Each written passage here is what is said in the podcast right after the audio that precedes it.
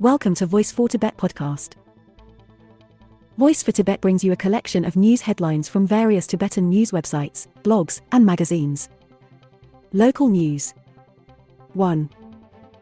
Mental Health Desk gives orientations to Tibetan community leaders in Northeast region.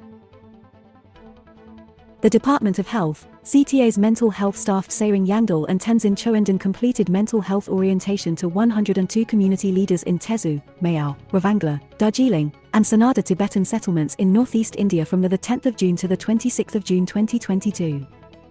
2. Controversial final game of GCM divides football fans. The final game of the 2022 Gyalyum Chenmo Memorial Gold Cup was mired in controversy as Shimla FC decided to walk out mid-game after a contentious goal by opponent Dondupaling FC was allowed by the referee. Dondupaling Football Club, DFC, from Clement Town in Dehradun is the default winner after Shimla FC refused to continue the game. 3. Dalai Lama donates 10 lakh rupees for flood relief in Assam. Exiled Tibetan leader His Holiness the Dalai Lama in a letter to Assam's Chief Minister Himanta Biswa Sarma expressed his concern over the recent flooding in Assam which has led to loss of life, property damage and displaced millions of people.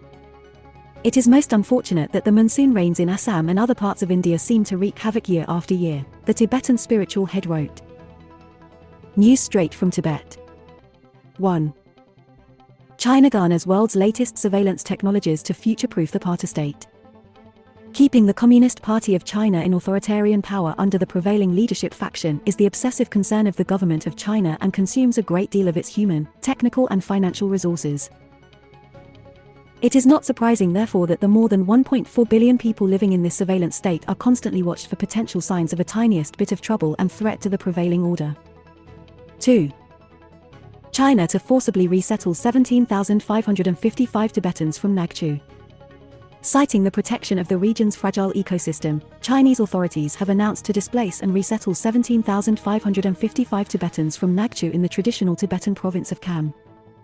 3. Chinese authorities sentenced Tibetan student to three years for contacting exiles. Chinese authorities this month sentenced a university student to three years in prison for contacting Tibetan exiles, the latest in a series of arbitrary arrests of Tibetan intellectuals, artists, and other community leaders, activists told RFA. Nima, from Shuyan Township in Kardza, Ganzi in Chinese, Tibetan Autonomous Prefecture in Sichuan Province, was arrested unexpectedly in January this year on charges of spying. News related to Tibet and Tibetan around the world. 1. Nuns get full ordination in Tibetan Buddhism for the first time in Bhutan. Nuns have been given full ordination in Tibetan Buddhism for the first time in Bhutan this month, with the ceremony being presided over by the Je Khenpo, the spiritual head of Bhutan's largest Buddhist school, the Drukpa Kagyu. The initiative took place at the request of the King of Bhutan, reported the lionsroar.com June 26. 2. In the spotlight again, China and Tibet at UN Human Rights Council. At the 50th session of the UN Human Rights Council currently underway in Geneva, June 13 to July 8, the UN High Commissioner for Human Rights Michelle Bachelet's May visit to China and the subsequent NGO and diplomatic criticism has featured prominently. As have the High Commissioner's future plans with her first term ending in August. 3. Lawmakers from 28 countries adopt an action plan in their Tibet meet in Washington, D.C. A two-day meeting of lawmakers and others from across the democratic world supportive of the Tibetan people's struggle for freedom and related issues has concluded on June 23 in Washington, D.C. With the announcement of the revival of an international lawmakers network for Tibet and the adoption of a declaration and an action plan, besides the reading of a joint declaration of the participating Latin American parliamentarians.